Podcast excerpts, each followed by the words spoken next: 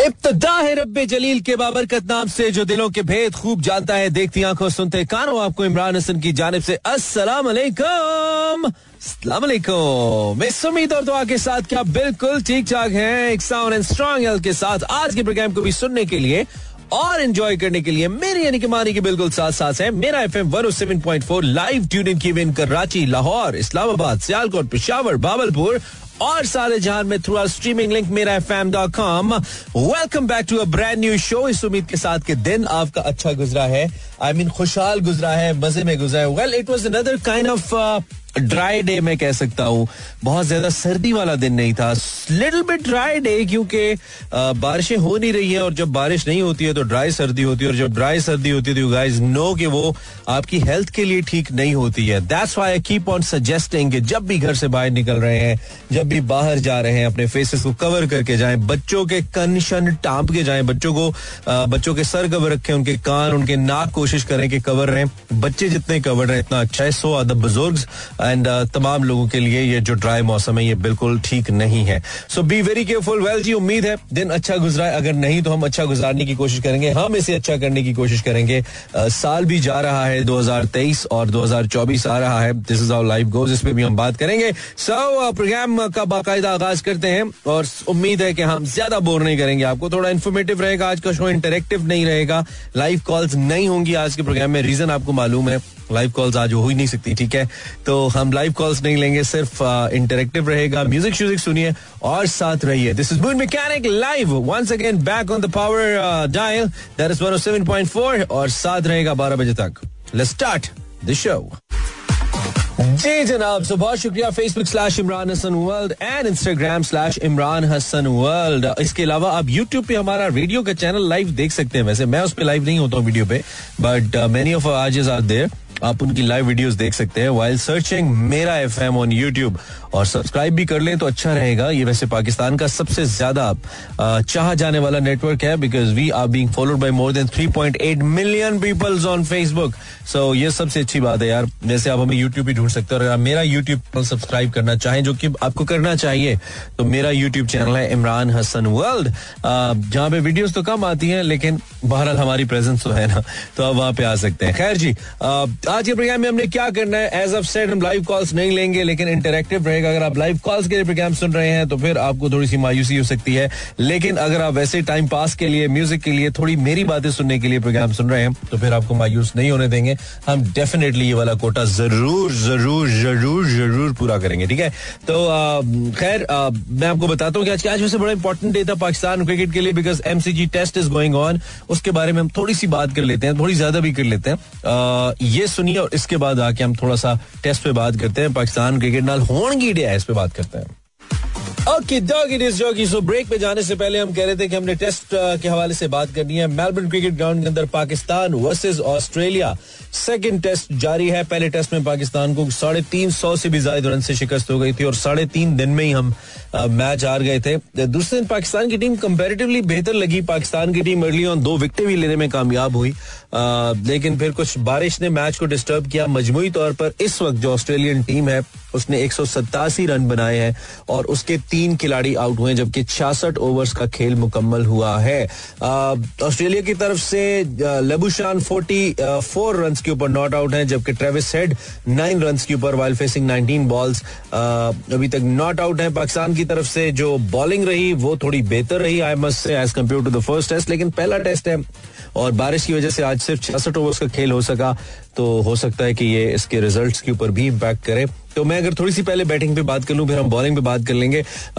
David Warner सिर्फ़ अड़तीस run बना सके 45.78 का स्ट्राइक रेट उनका रहा, उस्मान ख्वाजा 42 बना सके वंस अगेन एक कंट्रोवर्सी का भी शिकार रहे और फिर उस पर उनके कैप्टन उनको बैक भी किया पैट कमिंस ने। लबू लबुशान नॉट आउट है स्मिथ आउट हो गए 26 रन बनाने के बाद आमिर जमाल ने उनको आउट किया और Travis Head as of told still is on the wicket Pakistani bowling थोड़ी ऑफ़ कलर है काफ़ी अरसे से। The main thing that we are missing in our bowling is our pace वो स्पीड हम मिस करें यार, जो स्पीड जिसकी वजह से हम दुनिया भर में जाने जाते हैं। आज हमारे बॉलिंग स्टैट्स क्या रहे और बॉलिंग की क्या पोजीशन रही, इस पे मैं बात करता हूँ। आप पहले ये सुन लें और इसके बाद में आता हूँ, मैं थोड़ा सा बॉलिंग पे भी बात करता हूँ।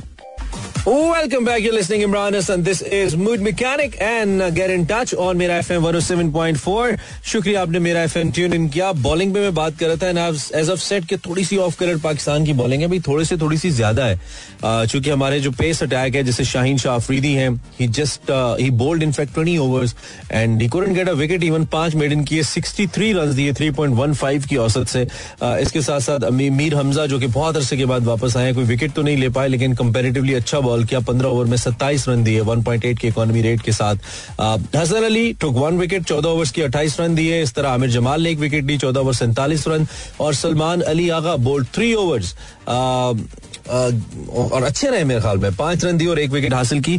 पाकिस्तान में, पाकिस्तान एक मेन स्पिनर को मिस कर रहा है और एक और पेस अटैक के अंदर बॉलर को मुझे लगता है मिस कर रहा है। हमजा एक अच्छी एडिशन है, लेकिन ये टेस्ट साबित करेगा कि कितनी अच्छी एडिशन है बिकॉज़ पाकिस्तान के लिए कुछ हालात बॉलिंग को लेकर अच्छे नहीं। खैर, अभी चार दिन का टेस्ट मैच बाकी है पाँच दिन का टेस्ट है, एक दिन का हुआ है, चार का बाकी है।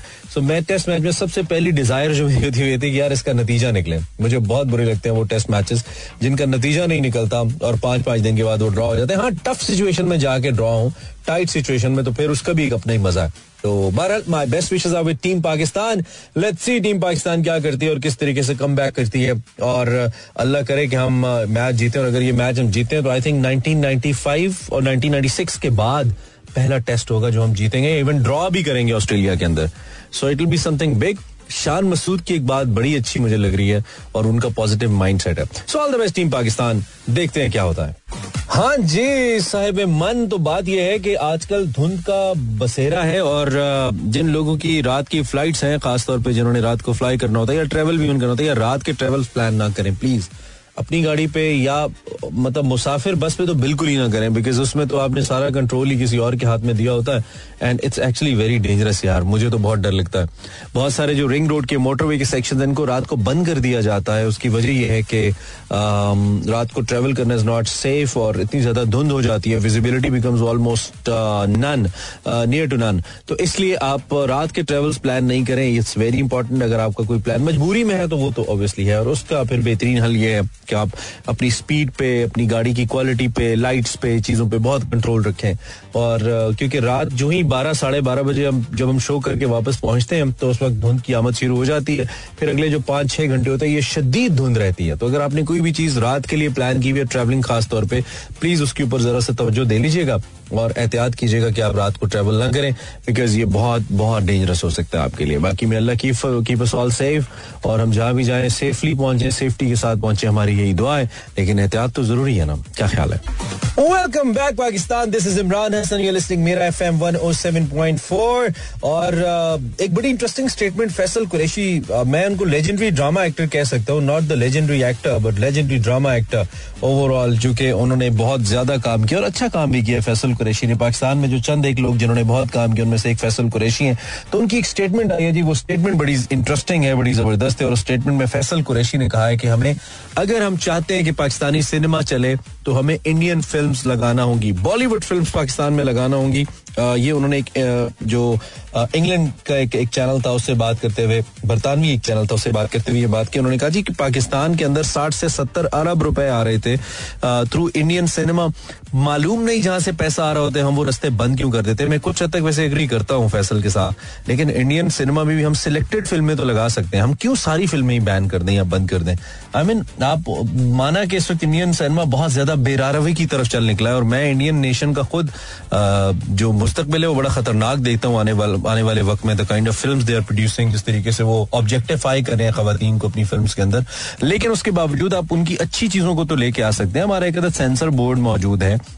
और आई रिमेम्बर मैंने बल्कि मेरे सेंसर बोर्ड में एक दो दोस्त थे तो एक दो फ़िल्म तो मैंने सेंसर बोर्ड वालों के साथ बैठ के देखी। तो वो भी बड़ा ज़बरदस्त प्रोसेस होता है। तो आप अच्छी फ़िल्म अच्छी क्वालिटी वाली फ़िल्म अच्छे डायरेक्टर्स की फ़िल्म को क्यों नहीं पाकिस्तान में लगना चाहिए? पाकिस्तानी फ़िल्म को भी वहाँ जाना चाहिए। ऐसा कोई म्यूचुअल अग्रीमेंट होना चाहिए। और ये डेफिनेटली सिनेमास को आबाद करेगा, बहुत से लोगों को रोज़गार देगा, नए सिनेमाज यहाँ पे आएँगे। और दूसरा मैं ये भी सोचता हूँ कि जो मुख्तलिफ़ हाउसिंग सोसाइटीज के लाइसेंसेज जारी करती है गवर्नमेंट अगर हर हाउसिंग सोसाइटी के लिए लाजमी कर दिया जाए। कि वो एंटरटेनमेंट के लिए वहाँ पे स्पोर्ट्स कॉम्प्लेक्स सिनेमा हाउसेज इन चीज़ों का क्याम भी यकीनी बनाए।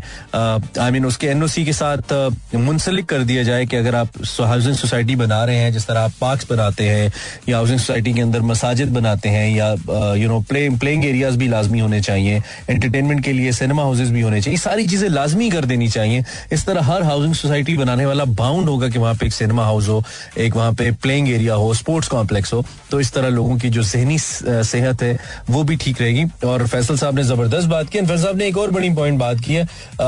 वो मैं इसके बाद आपको बताता हूँ, वो ज़्यादा इंपॉर्टेंट है पाकिस्तानी ड्रामास को लेकर। उस पर भी बात करते हैं। वेलकम बैक अच्छा फैसल कुरैशी की मैं स्टेटमेंट के बारे में बात कर रहा था, वो है इतनी इंपॉर्टेंट इसलिए मैं उसको थोड़ा ज़्यादा वक्त दे रहा हूँ। उसमें उन्होंने कहा कि हमारे यहाँ जो ड्रामास बनते हैं सब्जेक्ट ओरिएंटेड ड्रामाज इतने देखे नहीं जाते हैं। उन्होंने रिसेंटली बनने वाले ड्रामा सीरियल रजिया की एग्ज़ाम्पल दी, जिसमें माहिरा खान थी, जिसमें वुमेन एम्पावरमेंट पे बात की गई थी। उन्होंने कहा कि ultimately it's a business commercially ड्रामे बनते हैं रेटिंग्स की बुनियाद पे चैनल्स ड्रामे बनाते हैं। तो व्यूअर जिस तरह के ड्रामे देखते हैं, उसी तरह के ड्रामाज या स्क्रिप्ट को रिपीट किया जाता है। एंड अनफॉर्चुनेटली हमारे यहाँ तो वैसे सास बहू के अलावा लोग कुछ देखना ही नहीं चाहते बहुत कम कुछ देखना चाहते हैं। तो इसीलिए फैसल का ये कहना था। ये वैसे सास बहू वाली बात मैंने की है, फैसल ने नहीं की। मैं ये कह रहा हूँ तो फैसल ने हमारे लिए कहा कि जो सब्जेक्ट ओरिएंटेड ड्रामाज है, वो बनने ज़रूर चाहिए, लेकिन लोग देखते नहीं है।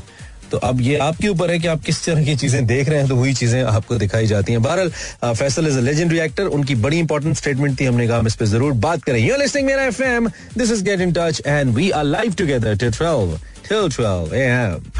Welcome back this is मेरा एफएम 107.4 आज आज मुझे लगता है जैसे कुछ शोज़ होते हैं ना, बिल्कुल क्रिकेट न्यूज़ पे चल रहे होते हैं या पॉलिटिक्स भी कभी कभी आ जाती है। कम ही आती है। वैसे मैं पॉलिटिक्स डिस्कस नहीं करता शो में।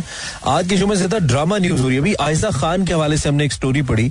हमारी बड़ी प्रॉमिसिंग एक्ट्रेस है और इस वक्त सोशल मीडिया इनफैक्ट इंस्टाग्राम के ऊपर सबसे ज़्यादा फॉलो की जाने वाली पाकिस्तान की एक्ट्रेस आयजा खान है और बहुत अच्छी अदाकारा है। मेरे पास तुम हो कि मैं तो आपको याद ही होंगी।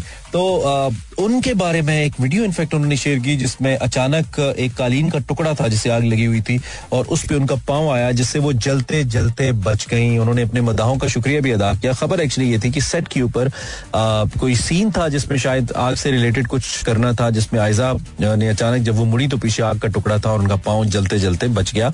सडनली इस पर उन्होंने मदाहों का और अल्लाह का शुक्रिया भी, शुक्र भी अदा किया। और साथ उन्होंने कहा कि भाई एक्टिंग आसान काम नहीं है। तो मैं बिल्कुल इस बात से आयजा की अग्री करता हूँ because acting is is is one job जो बहुत मुश्किल है भाई, जो बहुत टाइम टेकिंग है, बड़ी टाइम कंज्यूमिंग और बड़ा थकते हैं आप। बड़ी बड़ी स्ट्रांग नर्व्स आपको चाहिए, बड़ा पेशेंस चाहिए आपको, और अच्छा काम करने के लिए तो ये काम डबल हो जाता है। आई मीन नॉर्मल काम के लिए भी चाहिए और अच्छे काम के लिए डबल चाहिए। खैर थैंक्स गॉड आयजा हमारी बेस्ट विशेष आपके साथ है। बी सेफ़ और अच्छा अच्छा काम आप करती रहें। आई होप कि आपकी मद्दा भी मेरी इस खबर के दिए जाने के बाद, जो चंद आपको मेरे तवस्त से सुन रहे हैं, वो भी ज़रूर आयजा के लिए दुआ करेंगे।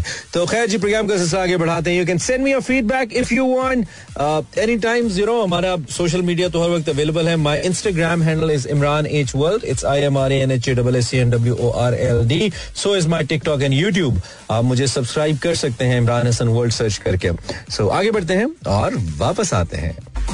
वेलकम बैक दिस इज़ कह रहे ये क्या था? अच्छा गला वो अभी तक पूरा रिपेयर नहीं हुआ ना, पूरा रिकवर नहीं हुआ, जो खराब हुआ था। यार पिछले दिनों में आपको याद है जो गजा के ऊपर एक जुल्म सितम का बाज़ार गर्म रहा है और अब भी है इसराइल की तरफ़ से।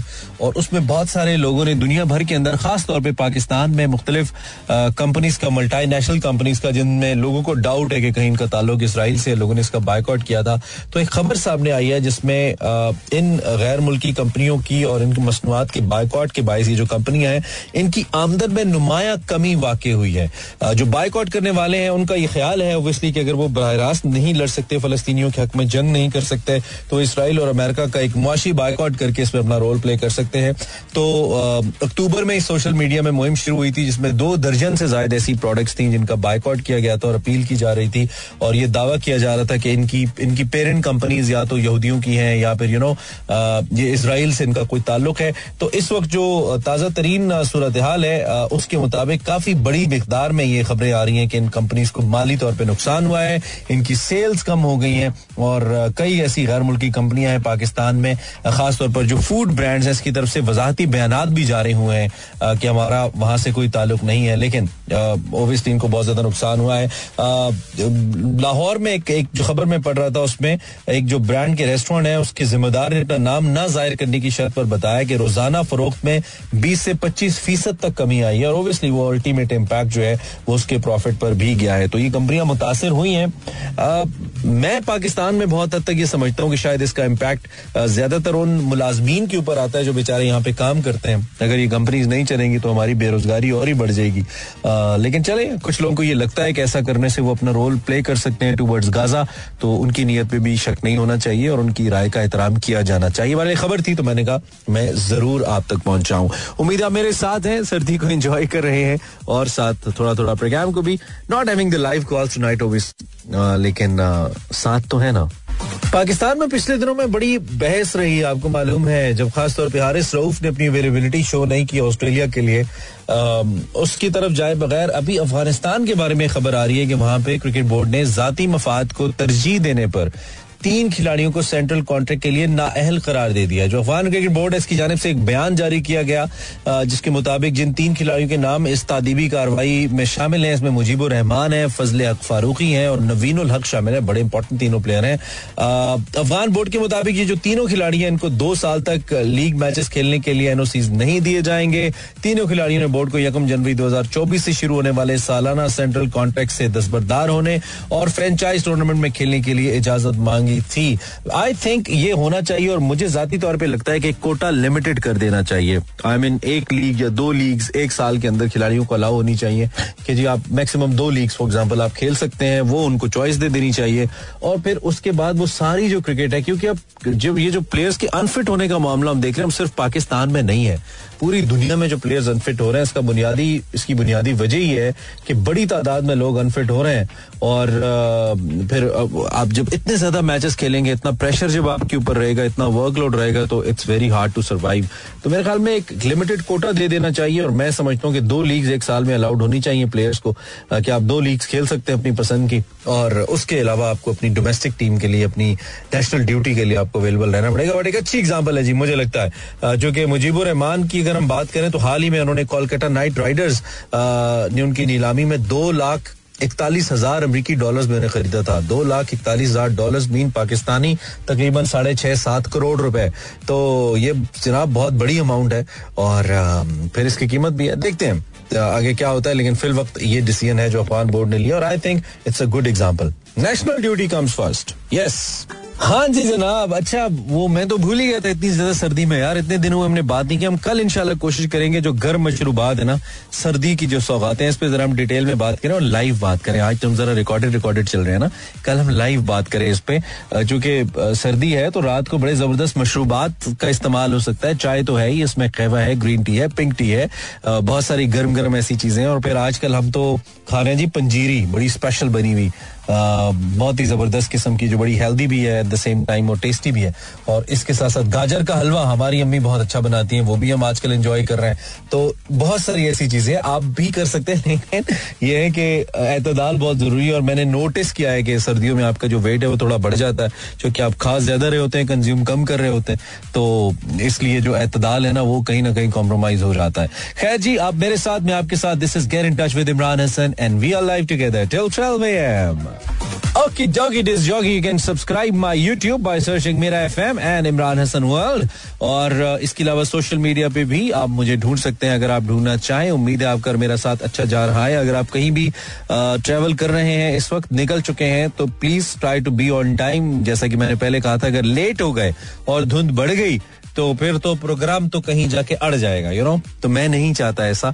और आप कोशिश करें स्पीड मारने की भी ज़रूरत नहीं है कि धुन से पहले पहले पहुँच जाए। टाइम को ऐसे मैनेज करें कि टाइम भी बच जाए और मकसद भी पूरा हो जाए तो ये सबसे अच्छा होता है। तो ये बहुत ज़रूरी है। So be careful be safe अपनी गाड़ी की कुछ चीज़ें हैं जिसका जिसका ख्याल रखना बहुत ज़रूरी है। अब आप कहेंगे, वो क्या चीज़ें हैं? तो मैं उस पर भी थोड़ी सी बात कर लेता हूँ, चूँकि अब फिर हमने जाना भी तो है ना, लेकिन उससे पहले याद दहानी ज़रूरी है। अब ये सुने, मैं जरा आपको बताता हूँ आपने क्या क्या चीज़ें देखनी है। Welcome back this is Imran Hasan you listening मेरा एफएम हम बात कर रहे थे कि सफ़र पे जाने से पहले आजकल सबसे इंपॉर्टेंट तो ये है कि आपकी गाड़ी तगड़ी होनी चाहिए। रास्ते में कहीं बंद ही ना हो जाए। अक्सर होता है ना गाड़ियाँ बंद हो जाती हैं थोड़ी यू नो सर्दी नहीं सह पाती या उनके अंदर आ, कुछ इस तरह के मसाइल आते हैं तो आपकी गाड़ी इंजन के पॉइंट ऑफ़ व्यू से वैसे तगड़ी होनी चाहिए। फ्यूल अच्छा होना चाहिए गाड़ी में। रस्ते में आपको तंग ना करे। गाड़ी में अगर फोग लाइट्स हैं तो ज़बरदस्त बात है वो एक्टिव होनी चाहिए ऑपरेशनल होनी चाहिए और आपके पास मुकम्मल सामान होना चाहिए इनकेस अगर गाड़ी कहीं ना कहीं खुदा न खास्ता रस्ते में खराब होती है। और फैमिली के साथ अगर ट्रेवल करें तो मेरा आपको मशवरा यह है कि आप लेट आवर्स में ट्रेवल ना करें। दिन में फिर भी अगर खुदा न खास्ता को मसला हो भी तो आप सेफ़ कर लेते हैं अपने आप को, या अपने आप को बचत अपनी की जा सकती है। लेकिन अगर फैमिली साथ हो तो आपको पता है कि इट बिकम्स क्वाइट टफ और बच्चे हों और छोटे बच्चे हों तो फिर सर्दी में बहुत ही मुश्किल हो जाता है। सर्दी में कहीं भी ट्रैवल करते हुए, आपके पास कुछ ना कुछ एक्स्ट्रा कपड़े ज़रूर होने चाहिए गाड़ी के अंदर, आपके बैग के अंदर, कि कहीं खुदा न खास्ता कहीं ज़्यादा टाइम लग जाए, कोई ट्रैफ़िक ब्लॉक हो जाए, गाड़ी बंद हो जाए, मौसम खराब हो जाए तो कम अज कम आप सर्वाइव कर सकें। आई रिमेम्बर मरी में एक वाक्य हुआ था जिसमें बहुत सारी कीमती जाने चली गई थी, लोग सर्वाइव नहीं कर पाए थे सर्दी के अंदर। अल्लाह ना करे ऐसा कुछ हो, लेकिन आप प्लीज़ इस चीज़ का बहुत ध्यान रखें जब भी ट्रेवल कर रहे हैं। सो टाइम कम है मुकाबला सख्त है, हमने प्रोग्राम का अख्ताम करना है। थोड़ी देर के बाद आपका शुक्रिया, आप मेरे साथ मौजूद हैं और मेरा साथ दे रहे हैं, मैं भी तो हूँ ना। उम्मीद है साथ सही चल रहा है। सो वेलकम बैक अच्छा यार, उम्मीद है आज का प्रोग्राम आपने खैर एज आई से बहुत ज़्यादा पसंद तो नहीं किया होगा क्योंकि बहुत इंटरेक्टिव नहीं है. It was kind of one sided communication one sided गपशप, लेकिन अगर कुछ टाइम आपका अच्छा गुजर पाया, कुछ हमने चिट चैट ठीक की तो हमें अच्छा लगा. थैंक यू वेरी मच आपने प्रोग्राम सुना. आपसे मुलाकात करेंगे इनशाला कल इन अ लाइव शो तब साथ दीजिएगा ज़रूर एज यू ऑलवेज डू अपना feedback on my social media handles Imran Hasan world पर देना नहीं भूलना है, मुझे बताना है। इनशाला कल मिलेंगे रात दस बजे और फिर बहुत कुछ करेंगे ना जो आज नहीं किया। समझा करो यार। जानम समझा करो। कल मिलते हैं दिन। Take care of yourself Imran Hasan signs out for tonight Allah ने के बानो मेहरबान।